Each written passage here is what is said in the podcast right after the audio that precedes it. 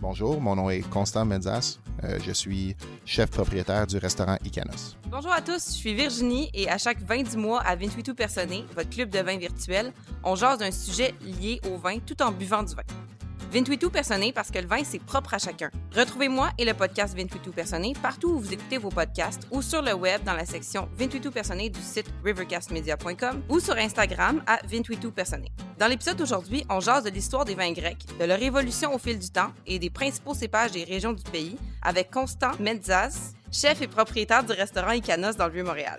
Salut Constant, bienvenue à 28 tout Personné. Bonjour. Toi, dans le fond, tu es euh, propriétaire d'un restaurant et euh, chef et tu es passionné de vin, de vin grec. Donc, parle-nous un peu de toi puis ton parcours, euh, ta passion pour le vin grec.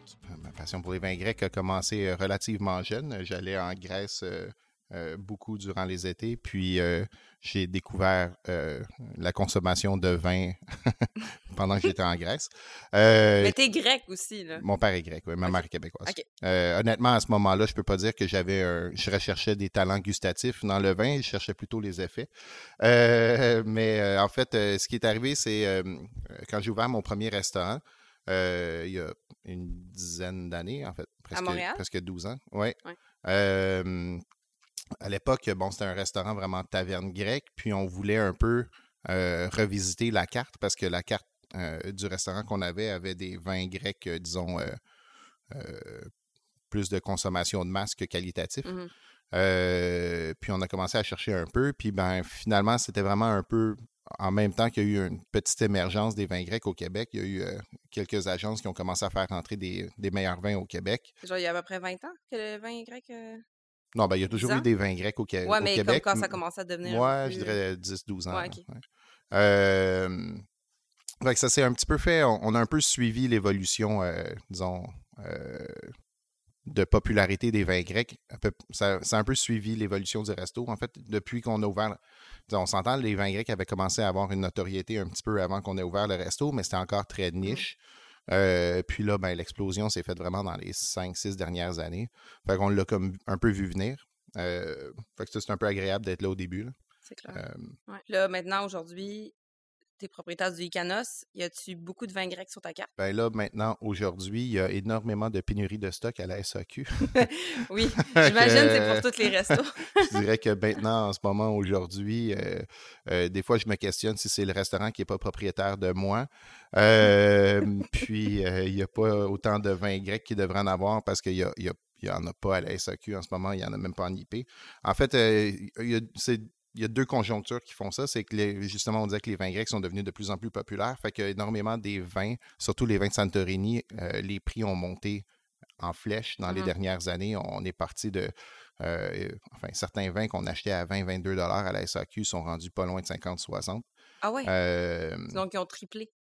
Ouais, ben, tu sais, Ok. faut comprendre, il y, a, il y a comme, surtout les vins de Santorini. Santorini, c'est vraiment petit. Fait que les, les productions de vin sur Santorini, c'est limité. Il y a, il juste pas beaucoup d'espace. Euh, puis, puisque les vins gagnent en popularité, ben, les prix ont monté. Mm. C'est pure- et la demande. purement leur fait Ouais. la demande. Euh, fait que certains de ces vins-là euh, rentrent au compte-goutte au Québec. Euh, c'est des vins qui étaient listés SAQ, mais qui maintenant sont même pas en IP. En fait, les, les agents ne savent pas trop comme- comment gérer ça. Bon, fait qu'il y a différentes raisons qui font ça. Puis il y a aussi, en ce moment, euh, avec le transport international, il y a, il y a des gros Ouais. problèmes de- d'approvisionnement à la SAQ. Mais disons, normalement, la proportion. Ouais, normalement, euh, je dirais que c'est probablement un 50% de la carte. Ah ouais, quand même. Ouais. Tu dirais que les vins grecs euh, se marient bien avec les fruits de mer? Je sais que tu fais beaucoup euh, poissons crus, fruits de mer et canos. Ben, les blancs, définitivement. On- les blancs, je veux dire, la Grèce, c'est comme un genre d'un petit peu comme une anomalie en quelque sorte, parce que les vins blancs grecs sont hyper secs. Euh, Il y en a qui sont un peu plus ronds et gras, mais même si c'est un climat très chaud, les Mhm. vins grecs blancs sont généralement relativement secs, relativement acides. Ils ont- Fait que ça se marie assez bien avec la nourriture en général.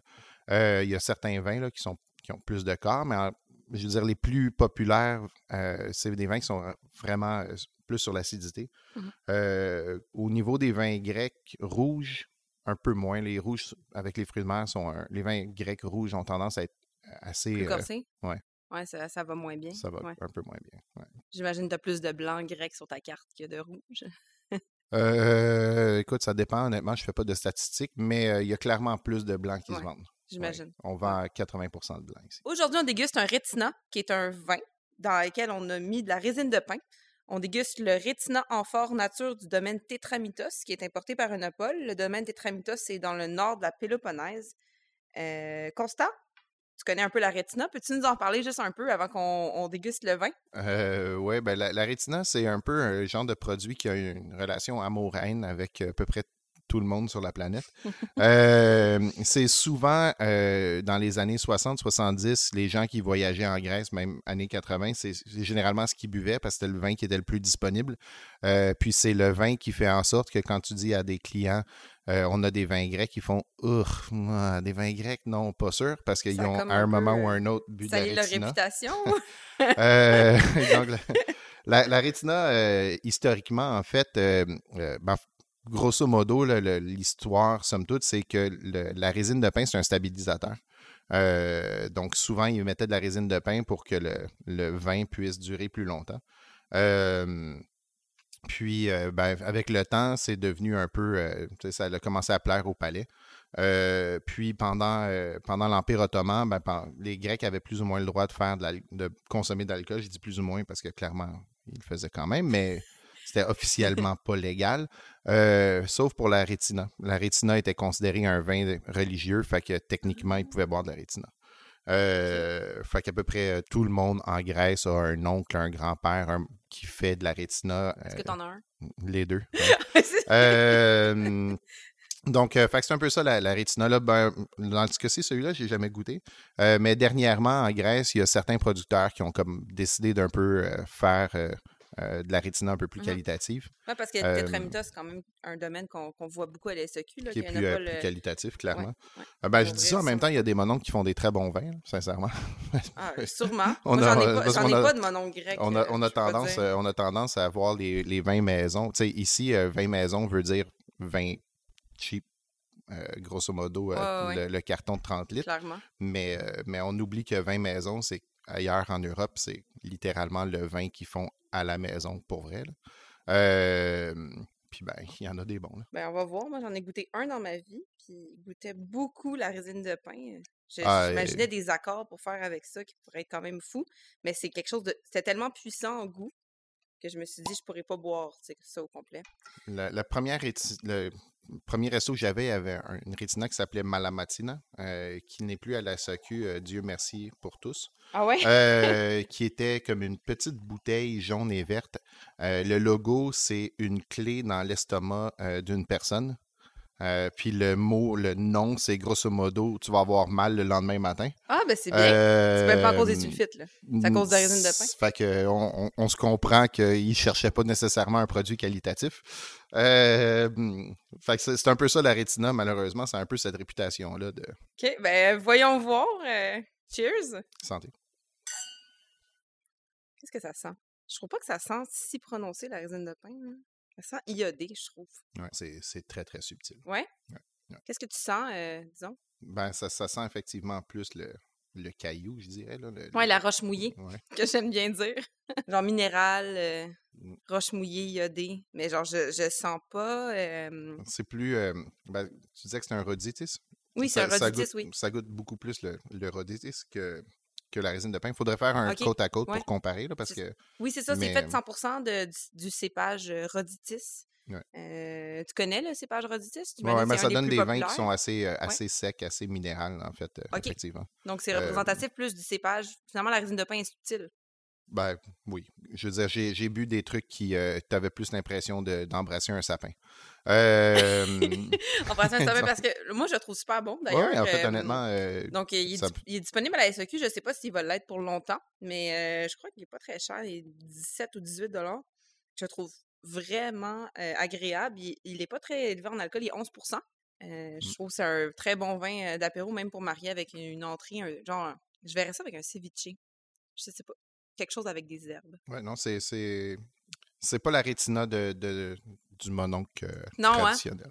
Mais puis celle, que- celle que j'avais goûtée, qui est disponible à la SEQ d'ailleurs, dans un flacon euh, non, non, euh, d'un, Ouais, ouais. format non standard, Euh, Kitchibari. 10 Ouais. Euh, Ouais, elle, elle goûte ça, plus la résine. c'est- C'est c'est ça. Ouais. Ça goûtait Mais vraiment. tu sais, moi, moi personnellement, mais là, celui-ci, clairement, est, est plus fait pour la gastronomie. là, mais les, les rétinas, un peu comme la Ketchibari ou ces, ces rétinas-là, je trouve qu'ils sont. euh, c'est un vin d'apéro quand il fait beau chaud sur la Ouais. terrasse. Ouais, ouais. Euh, c'est un. Mais personnellement, quand tu commences à les servir avec de la nourriture, euh, ça prend beaucoup trop de place. Celui-ci est effectivement beaucoup plus subtil. là, Il, il va mieux se marier avec la nourriture. Mais si, si j'avais pas su que c'était de la rétina, j'aurais pas, pas, pas pu dire Ouais. y avait de la résine de pain. C'est un petit peu là au nez, mais un petit Moi, peu. je- Mais effectivement, il n'est pas. euh, C'est super bon.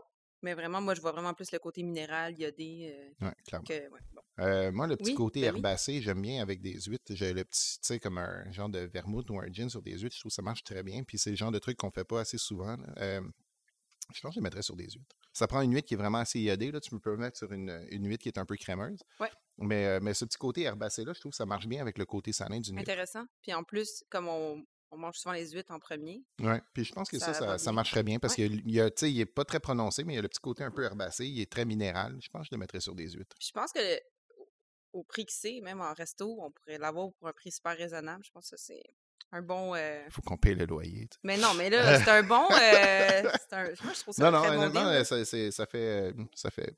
Mm. Je, je l'avais jamais goûté. je- Ben, moi non plus, puis je suis agréablement surprise euh, pour le prix qu'il est. Donc, je vais poser trois questions à l'audience euh, pour tester vos connaissances sur les vins grecs. Évidemment, après ça, euh, on va jaser de vins grecs, puis on va en savoir encore plus. Donc, je pose trois questions et après la pause, on va dévoiler les réponses, puis on va en jaser. La question numéro un, c'est quel est le cépage le plus planté en Grèce? La question 2, en Grèce, on produit plus de vin blanc ou de vin rouge? Et la question 3, quel est le cépage le plus planté à Santorini? Donc, on vous revient après la pause.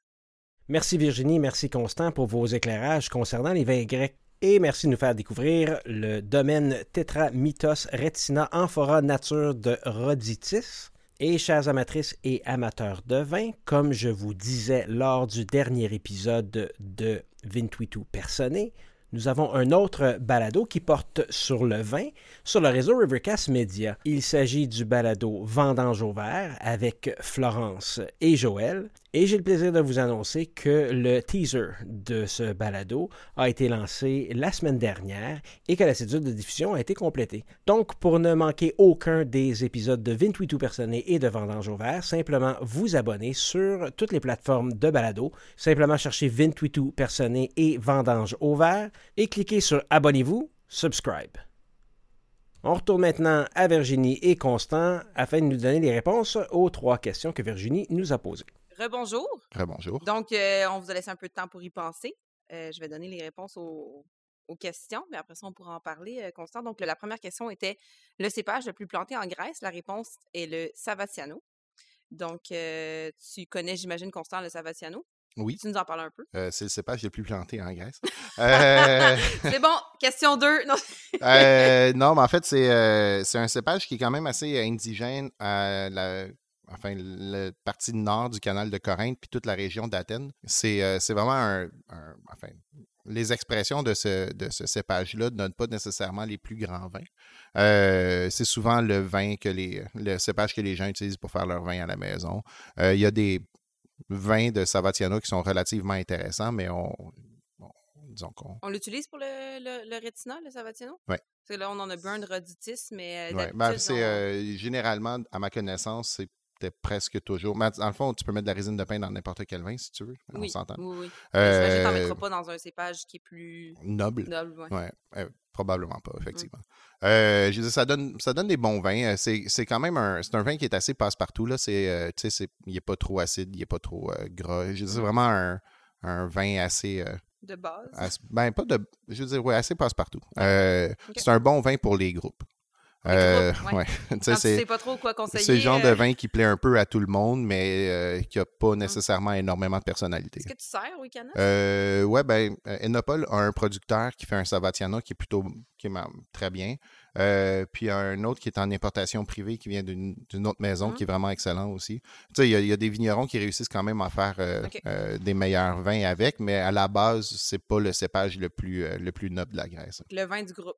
Puis le vin pour t'as un des. groupe euh, qui sait pas trop, tout le monde veut des choses différentes. euh, Ouais, c'est c'est- c'est c'est le le mouton cadet de la Grèce. Parfait.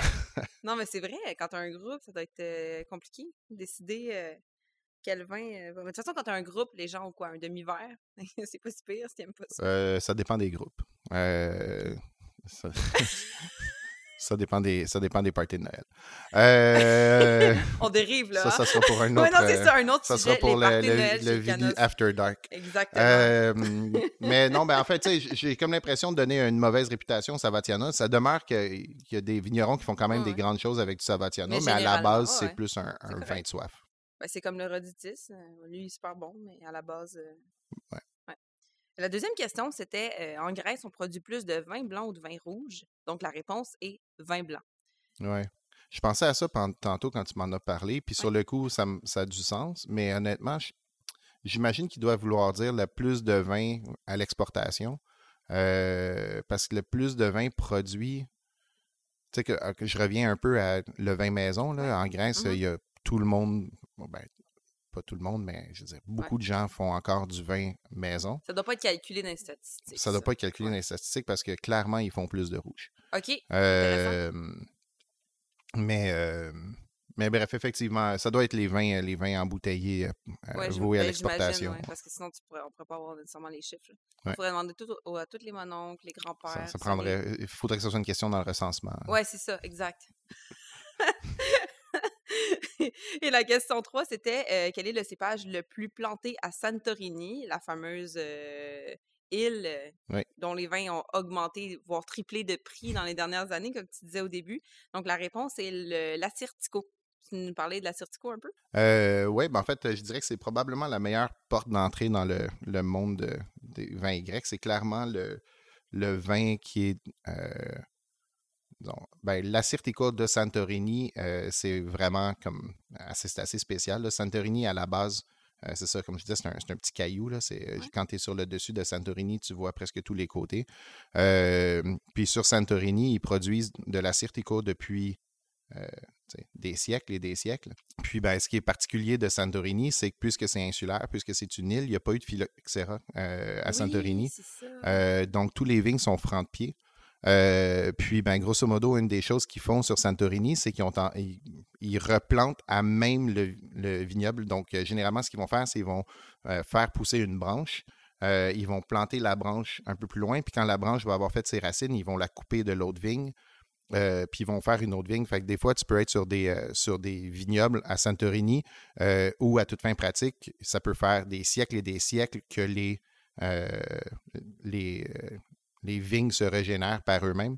Euh, il y avait un, enfin, un lieu-dit qui s'appelle euh, Milos, qui est un, un lieu-dit d'un monastère euh, à Santorini. Euh, puis eux, je veux dire, on- ne sait pas exactement à quel moment ils ont planté les vignes, parce que les vignes, ils sont là depuis toujours. Euh, aussi, Santorini, c'est volcanique. Fait que les vins sont hyper minérales. Euh, Donc, tu sais, ça donne des vins qui sont. euh, tout d'abord, le cépage euh, est quand même très intéressant parce qu'ils ont commencé à planter de la Sortica à l'extérieur de Santorini. Euh, Puis ça donne toujours des vins qui sont quand même vraiment intéressants. Mais à Santorini, ça prend tout son sens parce qu'il y a le sol volcanique. Puisque l'île est relativement petite, c'est toujours balayé par l'air salin. Puis aussi, sont, euh, Fait Qu'est-ce que ça donne un côté salin au vin? dépendant, des, dépendant des vignerons, mais les, je dirais les meilleurs, oui. OK. Euh, disons vraiment les, les, les qui respectent le plus le terroir, ça va donner quelque chose qui va être extrêmement sec, euh, extrêmement minéral, euh, qui va avoir une belle salinité. Mais tu sais, sans devenir. C'est c'est pas des vins qui finissent plats, c'est généralement des vins qui ont une belle longueur Ouais. en bouche. Honnêtement, c'est en train de devenir un peu un, un nouveau terroir populaire. Il le mérite. Là. Honnêtement, on achetait les vins à 20 la bouteille. C'était. Tu sais, quand tu compares avec, disons, un Chablis de base, Ouais. euh, les, les Assyrtiko de base étaient franchement supérieurs à un Chablis de base. Ils, ils méritent le. Ils méritent de pouvoir vendre leur vin plus cher. Il mérite, honnêtement. il mérite le hype. Ils Bon, méritent le hype. Parfait, c'est bon, c'est validé. Donc, tu disais justement, euh, Santorini n'a pas été affecté par la phylloxéra. Est-ce qu'il y a d'autres endroits en Grèce aussi? Ou que Euh, ben, je veux dire, c'est les îles, somme toute. Je sais qu'en Crète, il y a certains, il y a certains cépages qui sont francs de pied aussi. Euh, en fait, ce qui est, ce qui est particulier avec Santorini, c'est euh, c'est vraiment, je pense que les gens flairaient le succès dès le début. Là. Euh, dans le sens que je crois que les gens savaient que la Certico, c'était vraiment quelque chose de, de précieux. Ouais. fait qu'ils ont vraiment fait attention à leur, à leur vignoble. Donc, au début de la production viticole grecque commerciale, c'était souvent des gros négociants. Boutari, Tsadali, enfin des, gros, gros négociants qui, qui faisaient vraiment plus des vins Quantité versus au lieu de qualité, ouais, c'est ça. Puis euh, ils achetaient les vignes au poids, pas les raisins, pardon, au poids, pas nécessairement à la qualité du raisin. Euh, fait que ça faisait que les gens irriguaient leurs champs. Puis il y a beaucoup d'endroits, donc la crête, où on a euh, retiré énormément de vieux, de vieilles vignes pour planter des vignes qui plairaient plus au palais international, mmh. mais aussi qui produiraient des plus grandes quantités disons, dans les années 70-80, ce qui sortait de la Grèce, c'était des, des, vins, des vins de soif vraiment dilués un peu, des vins un peu courts, qui, avaient été irrigués énormément. Qui a donné une mauvaise réputation, j'imagine. Qui n'a pas aidé non plus, effectivement. Mmh. puis, parallèlement à ça, les gens qui faisaient des vins qui voulaient un peu plus qualitatifs avaient tendance à faire un peu comme les super toscans. ils faisaient des chardonnays, puis ils faisaient des, des merlots. Fait que pendant les années 70-80, il y a énormément des vignes qui ont été retirées pour faire place à, disons, des vins plus internationaux ou euh, qui produisaient plus, tout simplement. mais à Santorini, pas vraiment. À Santorini, ils ont, gardé les. Euh, c'est bien parce qu'aujourd'hui, ben... oui, euh, ils, ont, bien investi. Exactement. donc, à Santorini, à Crète aussi, il y a certains cépages en Crète qui, ont, qui sont francs-pieds aussi parce qu'ils ont été préservés. Par, généralement, c'est des, ben, des producteurs maisons qui gardaient leurs vignes, euh, qui ne mmh. plantaient pas nécessairement pour mettre du chardonnay parce qu'ils s'étaient habitués au goût de leur vin. Puis, euh, euh, puis ben, je dirais, à l'intérieur des années 80, 90, début 2000, il y a vraiment eu une, y a une vague, en fait, qui est la raison pour laquelle la Grèce redevient un peu à la mode, de producteurs qui ont commencé à Revenir au cépage, revenir au cépage indigène. puis de vraiment essayer de travailler les terroirs un peu plus, puis de donner les notes, les lettres de noblesse vraiment au cépage indigène. Mmh puis là, ben, il y en a, y en a des, centaines des cépages indigènes grecs.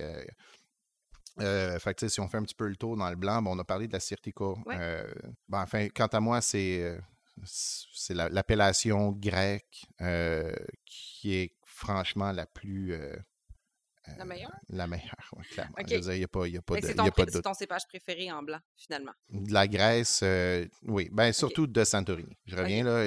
il y a vraiment quelque chose des vins de Santorini qui est franchement particulier. Puis en, rouge, pour, le fun, ça serait quoi ton, ton cépage préféré?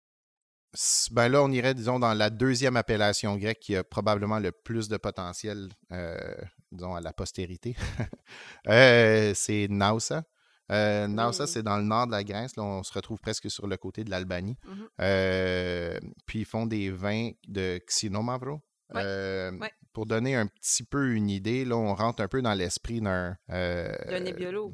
Ouais, ou d'un Dolcetto, ou quelque chose dans cet esprit-là. tannique, mais pas, pas sucré, pas rond. Quand ouais, c'est des. des honnêtement, c'est des vins qui se marient vraiment bien avec la nourriture. Ouais.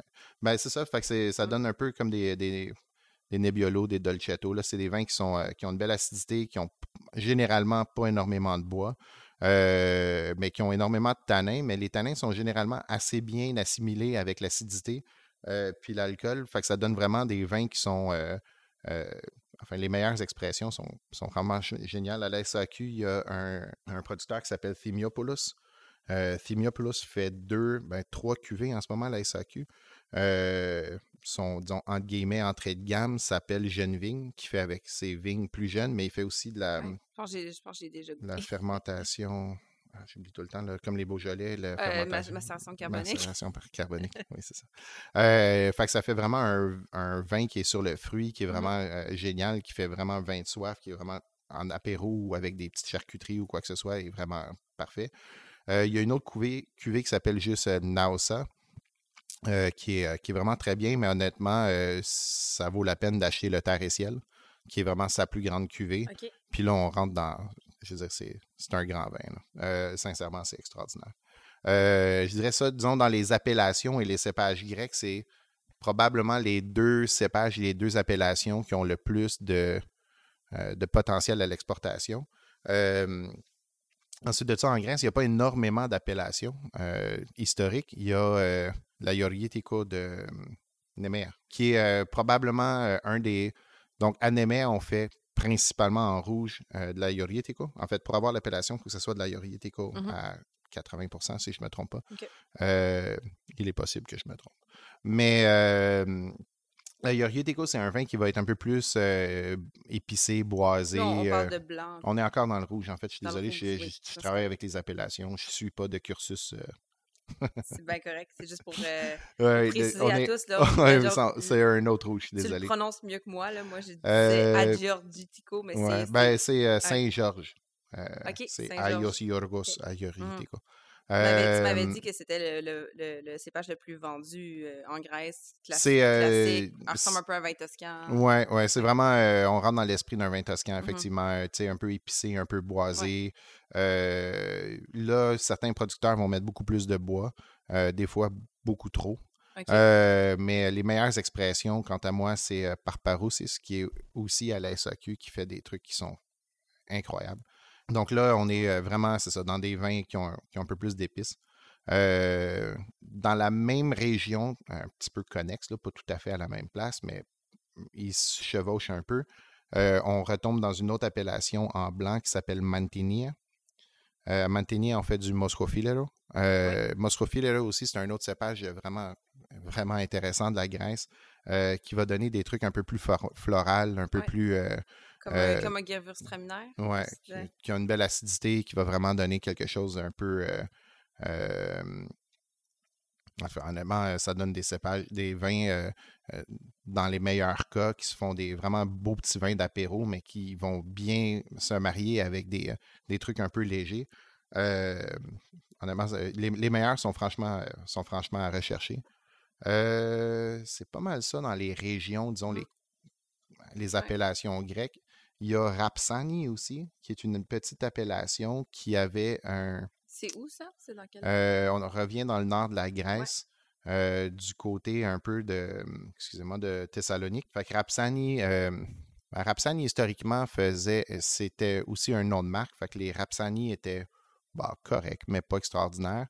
Mais là, il y a des, certains, je pense que Timiopoulos a commencé à faire un Rapsani. Il y a certains producteurs qui ont commencé à faire des Rapsani qui sont fait que là, on rentre vraiment dans un. Euh, c'est des vins qui sont vraiment assez corsés. Euh, vraiment, euh, c'est un peu comme un, un c'est un peu comme un. Imaginons un, un Nebbiolo vraiment puissant. Ouais. Puis, bon, disons, je dirais ça, c'est pas mal les, appellations grecques les plus intéressantes. Il y a une appellation qui s'est faite à Drama, qui est dans le nord de la Grèce, sur le bord de, la Turquie, en fait, presque, presque, rendu, presque rendu en Turquie mais c'est une appellation, je ne peux pas dire moins intéressante parce qu'il y a certains des plus grands producteurs de vin là-bas, mais c'est une, une région qui s'est un peu construite plus tard. c'est souvent des producteurs qui vont faire des cépages internationaux. Il n'y a pas énormément de vins indigènes à la région qui sont faits là. par contre, il y a un producteur euh, Yero qui lui travaillait pour un, euh, enfin, travaillait pour un autre euh, vignoble avant. Puis quand il a ouvert son, pendant qu'il travaillait à ce vignoble-là, il a découvert le Malagousia. Un peu par erreur, comme ah en, faisant, ben, en faisant des tests, il a, il a découvert un goût qu'il trouvait un peu étrange, puis il n'arrivait pas à le placer. Puis de fil en aiguille, il a redécouvert le Malagousia. donc, lui a replanté du Malagousia à Drama. Mais le Malagousia rentrerait probablement dans le troisième cépage blanc mmh grec qui est le plus intéressant. Donc, tu as la Certico, tu as le Moscofilero. Mmh Puis après ça, tu as le Malagousia qui se retrouve un peu partout au travers de la Grèce en ce moment parce qu'il a été replanté par plusieurs personnes. Euh, fait qu'il y a des expressions qui sont assez différentes, mais dans tous les cas, on rentre dans quelque chose qui va être un peu dans l'esprit d'un vignonnier. Euh, fait que, quand tantôt je disais tous les vins sont vraiment secs en Grèce, le Malagousia a tendance à être avoir plus de corps, à être beaucoup plus mmh rond, à être mmh beaucoup plus corpulent, à être. Euh, c'est honnêtement, on avait fait des tests, j'en avais servi à plusieurs reprises avec de l'agneau rôti, puis ça marche vraiment bien. Un vin blanc avec. Ouais, ben, un vin blanc avec du corps. Mais certains des Assyrtica font de la fermentation pelliculaire. Donc, techniquement, un peu comme un vin orange, mais très, très léger. Tu de la macération, macération pelliculaire? Macération pelliculaire. pardon. Donc, mais Ouais. très, très peu. Ben, ça Euh, vient chercher du tanin. ça vient chercher ouais, du tanin, fait que ça faisait, ça se marie particulièrement bien avec l'agneau aussi. Ouais, j'en, ai- j'en, j'en ai parlé dans mon épisode sur les vins oranges, mais euh, dans, euh, juste pour les, auditeurs, dans le vin blanc, normalement, on sépare la peau du raisin du jus euh, pour faire la fermentation. Donc, la peau est très peu ou voire pas du tout en contact avec le jus, tandis que dans le vin rouge, on va laisser la peau en contact avec le jus pour qu'il y ait une macération et donc ça colore le vin. Parce que la, couleur du vin vient euh, principalement de, la peau. Dans un vin orange, on va laisser volontairement les peaux euh, avec le jus pendant un certain temps. Donc, ça va colorer le vin. Ça va donner un vin qu'on dit orange ou macération pelliculaire, pour le, terme plus exact, comme certains préfèrent. Et comme le tanin vient aussi principalement de la peau du raisin, quand on fait un vin orange, ça vient avec du tanin. Donc, euh, les tanins vont se marier bien avec, j'imagine, le, le- le- sang de la viande ou d'autres euh, d'autres plats qui, qui se marient bien avec un vin plus tannique. Donc, c'est pour ça, euh, Constant disait que le, le vin orange ou le vin de macération pelliculaire dont il parle pouvait se marier bien avec un avec de l'agneau ou d'autres plats, euh, d'autres plats dans le style. Ouais. Mais tu sais, comme le, le, la- le- le vin orange, c'est comme une nouvelle mode, là, un peu. Là. C'est, c'est- je sais pas, euh, on a cligné des yeux, puis tout d'un coup, il y avait des sections de vin orange sur les cartes des existe, mais vins. c'est revenu. Mais là. clairement, Avant, on ne là, pas en trouver. À la SQ, là, il y a une section. Il y a même. y a- euh, ouais. il- je- mais, mais pour vrai, euh, en Grèce, en Italie, c'est quelque chose que je reviens au mononcle, puis il faisait, il faisait Faisait, ben oui. toujours. En fait, il le faisait, puis ça préservait le vin aussi. ça préservait tantôt le la vin, résine ça, de pain, ça mais la, plus de... la peau aussi, ça préserve. C'est- Donc, euh, à Santorini, il y a certains producteurs qui font des vins, disons, entre guillemets, comme qu'ils faisaient à l'époque. Euh, donc, tu sais, comme qui font des, des expressions Santorini, mais qui se veulent plus proches de ce que c'était historiquement. Oui. Euh, puis, ils ont toutes une légère euh, macération macération. Mais j'ai pelliculaire. l'impression que les gens reviennent aujourd'hui beaucoup à qu'est-ce qu'il y avait dans le temps. Parce que même le vin orange, c'est la même chose. Dans les années 80, on, on est revenu justement au truc plus classique, les cépages plus classiques. Ouais, ben, on, on on- on croit ça, mais je serais vraiment curieux de voir qu'est-ce que ça goûtait à l'époque pour vrai. Tu sais, comme on, a tendance à, sentir un, un retour à des sources, puis effectivement, il y a un certain retour, mais, mais les palais ne sont pas habitués au goût de l'époque. Je ne sais pas à quel point euh, euh, Mais disons, nos la vins oranges d'aujourd'hui représentent les vins oranges d'il y a un siècle. C'est vrai, C'est vrai. On n'est pas là pour le, pour le goûter, c'est vrai, mais on voit, on voit des changements à la SEQ. Mais juste comme la Grèce à la SEQ n'était pas aussi présente il y a 20 ans qu'il y a 10 ans qu'il y a maintenant. Ouais. Maintenant, avoir un vin grec, je pense plus que tu as besoin de convaincre quelqu'un en tant que conseiller SEQ pour dire prends un vin grec. Non, ben même ici, Euh, même en restauration, quand j'ai ouvert mon premier resto il y a 13 ans, euh, je veux dire, pff, Ouais, je veux dire, c'est les, les gens avaient, euh, puis les gens viennent ici en ce moment et le demandent. C'est Euh, ça. Donc, tu vois vraiment un changement. euh, euh, clairement plus facile. Donc, Ouais, c'est à, ouais. peu près ça pour les, les grands cépages blancs, là, je dirais. C'est, disons, la Sirtico, le Malagousia, puis le Moscofilero. Mhm. Après ça, il y a une quantité vraiment impressionnante de, de cépages. Euh, je, je pense à, euh, à- en Crète, il y a un producteur que son père et son oncle ont préservé deux cépages, euh, le Plito et le Daphne. Il y a aussi effectivement le Savatiano et le Rodite, ce qu'on a parlé un petit peu tout à l'heure. Euh, dans les cépages grecs, les rouges, les deux plus populaires, c'est vraiment le Xinomavro puis le Ayorietico. Euh, mais, mais parallèlement à ça, il y a énormément d'autres cépages en Grèce euh, qui sont faits, disons, à beaucoup plus petite échelle, souvent seulement par un producteur ou deux. Euh, je pense à, disons, le, en Crète, il y en a quelques-uns qui sont vraiment intéressants. Il y a le euh, Plito et le Daphne qui sont faits par euh, un producteur qui s'appelle Lirarakis. Ça veut dire quoi, Plito et Daphne? Euh, Daphne, c'est laurier. Plita, j'avoue que je ne suis pas certain. Euh, mais c'est deux cépages qui sont vraiment une belle personnalité, qui sont vraiment très, très, très intéressants. Euh, puis en ce moment, ils sont seulement faits par l'Irarakis parce que enfin, le père l'Irarakis et l'oncle l'Irarakis ont euh, préservé ces cépages-là. En fait, ils les avaient gardés pour eux, puis ont commencé à le commercialiser. En Crète aussi, il y a un autre vin qui s'appelle le Liatico. Là, on tombe dans le rouge, mais qui donne des vins, disons, selon qui le fait. Disons, il y a un, producteur en, à Crète euh, qui s'appelle Economo qui fait un Liatico rouge qui est vraiment incroyable. OK. Est-ce que c'est disponible au Québec ou? C'est, euh, c'est, euh, ça rentre euh, au compte-goutte. Ah, c'est c'est, c'est un vin produit par un- un- une personne qui produit des grands vins quand ça lui tente. Puis Ok. si ça lui Un tente pas, il en artiste. fait pas. Oui, Ouais. clairement. Est-ce que c'est de la location ou... Euh, c'est en fait c'est de l'IP de Enopole, mais euh, il en reçoit, il en reçoit pas. Ouais. euh, des fois, il, je veux dire, c'est, vraiment pas, euh, c'est pas quelqu'un qui vit de vendre son vin. Non, il, ça. f- il il fait vit- pour le trip. Mais c'est parfait. C'est c'est souvent les meilleurs. C'est comme ça. clairement un des Ouais. meilleurs, oui. Euh, je reviens, tantôt, on a parlé un peu de Parparous, c'est pour la Yoriteco, mais euh, Parparous, il se fait du euh, Mavro Daphne, qui est généralement un cépage qui est utilisé pour faire un genre de Porto en Grèce, mais il- vinifie à sec, ça donne des, des vins incroyables. Euh, à Kefalonia, il y a un producteur qui s'appelle Sklavos, euh, qui fait lui aussi des trucs vraiment géniaux avec des cépages vraiment indigènes de là, euh, dont enfin, une variante d'un muscat. Euh, fait qu'il fait un petit vin blanc euh, vraiment léger, mais extraordinaire, assez floral avec, euh, avec ce muscat-là. Euh, écoute, il y en a tellement des petits cépages grecs un peu. Je veux dire, il y en a, il y en a, il y en a, c'est puis sans- c'est sans, Ouais, c'est clair. Il doit en avoir euh, une centaine, Euh, j'imagine. Je- honnêtement, je ne les ai jamais comptés, là, mais c'est parce que souvent, les plus petits cépages vont arriver avec des plus, plus, plus petits producteurs Ouais, ou enfin des trucs un peu plus Ouais, ouais, niches. Euh, fait que souvent, on va les découvrir au travers. Donc, tu sais, je reviens au Liateco. La première fois que j'ai bu du Liateco, c'était Economu. Euh, puis après ça, j'ai fait Waouh, c'est donc extraordinaire. Puis j'ai acheté d'autres Liateco. Fait que tu découvres les cépages. C'était moins tu- extraordinaire. que- Ouais, ok. c'est ça. Ça, dé- ça dépend. Ouais, ça dépend toujours. Mais un, Je- un cépage peut toujours être bon ou pas bon, dépendamment. C'est- ben, il y, a, que tu sais, il y a- il y a- le cépage, il y a le terroir, mais il y a clairement le savoir-faire aussi. Clairement, mais Ouais. c'est ça, euh, c'est ça le, le- le plus important, je pense. Ouais. Euh, on en a parlé quand même tantôt euh, du fait que les vins grecs, ça devient comme plus difficile de s'approvisionner, il y a plus de demandes. Comment tu vois l'avenir des vins grecs? Aller? Est-ce que tu penses que ça va continuer à monter? Ça va... C'est difficile à dire exactement où euh, le, le temps va aller parce qu'on s'entend qu'ils continuent à faire des vins à, à Bourgogne puis à Bordeaux. Euh, puis euh, ça continue à être des, euh, des, euh, des appellations assez fortes.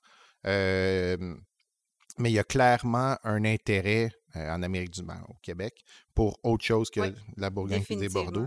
Euh, c'est difficile de, de se projeter à l'extérieur du Québec puis d'avoir une idée de Mhm. qu'est-ce que ça ressemble, euh, disons, à l'extérieur du Québec. Mais au Cette, Québec, euh, on est curieux. il y a, On est- mais il y a clairement, ouais, il y a clairement une curiosité Ouais. ici que, qui se retrouve peut-être ailleurs aussi. là.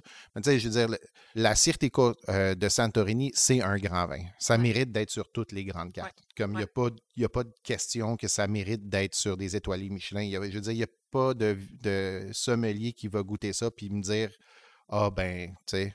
Je veux dire, il y a, ça a sa raison d'être, ça va être partout, fait que les prix vont monter, c'est inévitable. OK, il va continuer à monter Euh, donc. Ah, je- Ouais. je- inévitable. Je veux dire, il- euh, un des, des producteurs, euh, euh, Sigalas, fait euh, 120, son, disons, son vin de base, là, son flagship, qui c'est tout simplement le Sigalas. Il fait 132 000 bouteilles par année.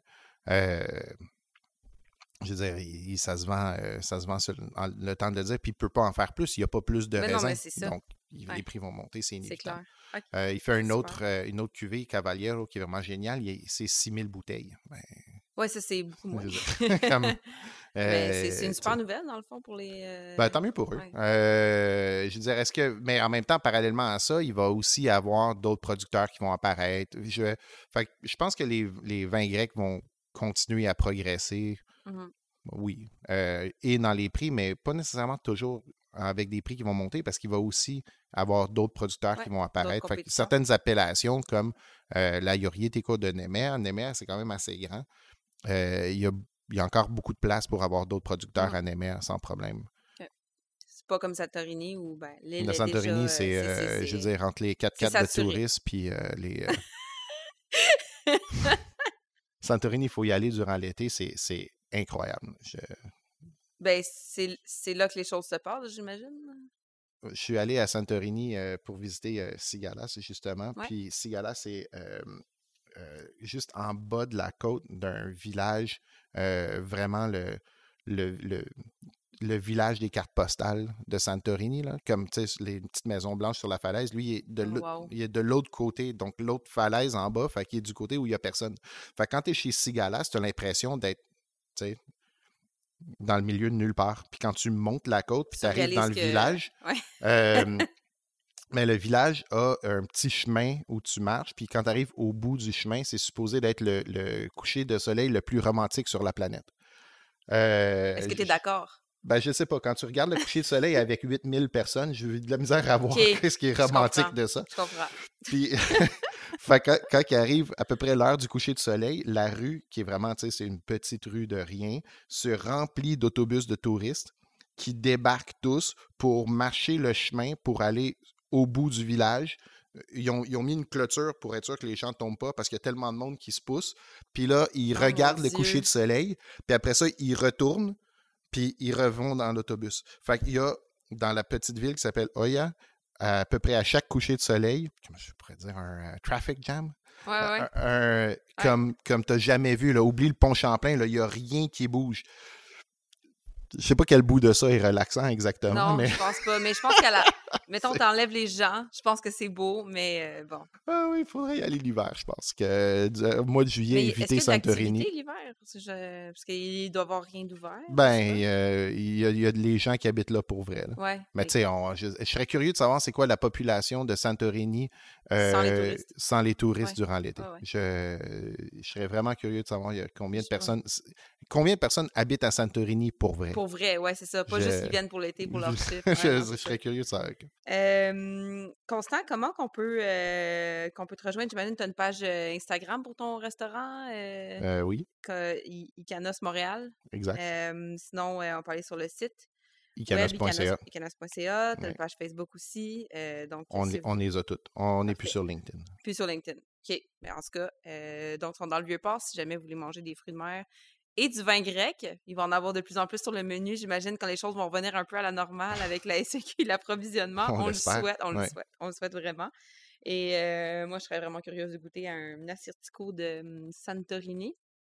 Ça a l'air d'être vraiment ton coup de cœur. euh, si on avait un à recommander, ça serait euh, De tous les vins grecs ou de tous les vins grecs, ça serait un. Ben, de un, tous les, de- un Assyrtiko de Santorini? Santorini, Oui, clairement. définitivement, c'est ce que ce j'avais compris. Sinon, si vous voulez trouver un rétina à la SEQ, bon là, on me dit qu'il n'est plus vraiment disponible, celui qu'on a bu aujourd'hui, mais ça peut se trouver. Donc, rétina, ça s'écrit R-E-T-S-I-N-A.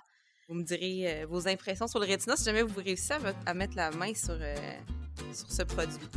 Donc, euh, merci Constant pour avoir participé à l'épisode, puis d'avoir parlé de vin grec. Tu fait connais quand même très bien, fait que c'est super.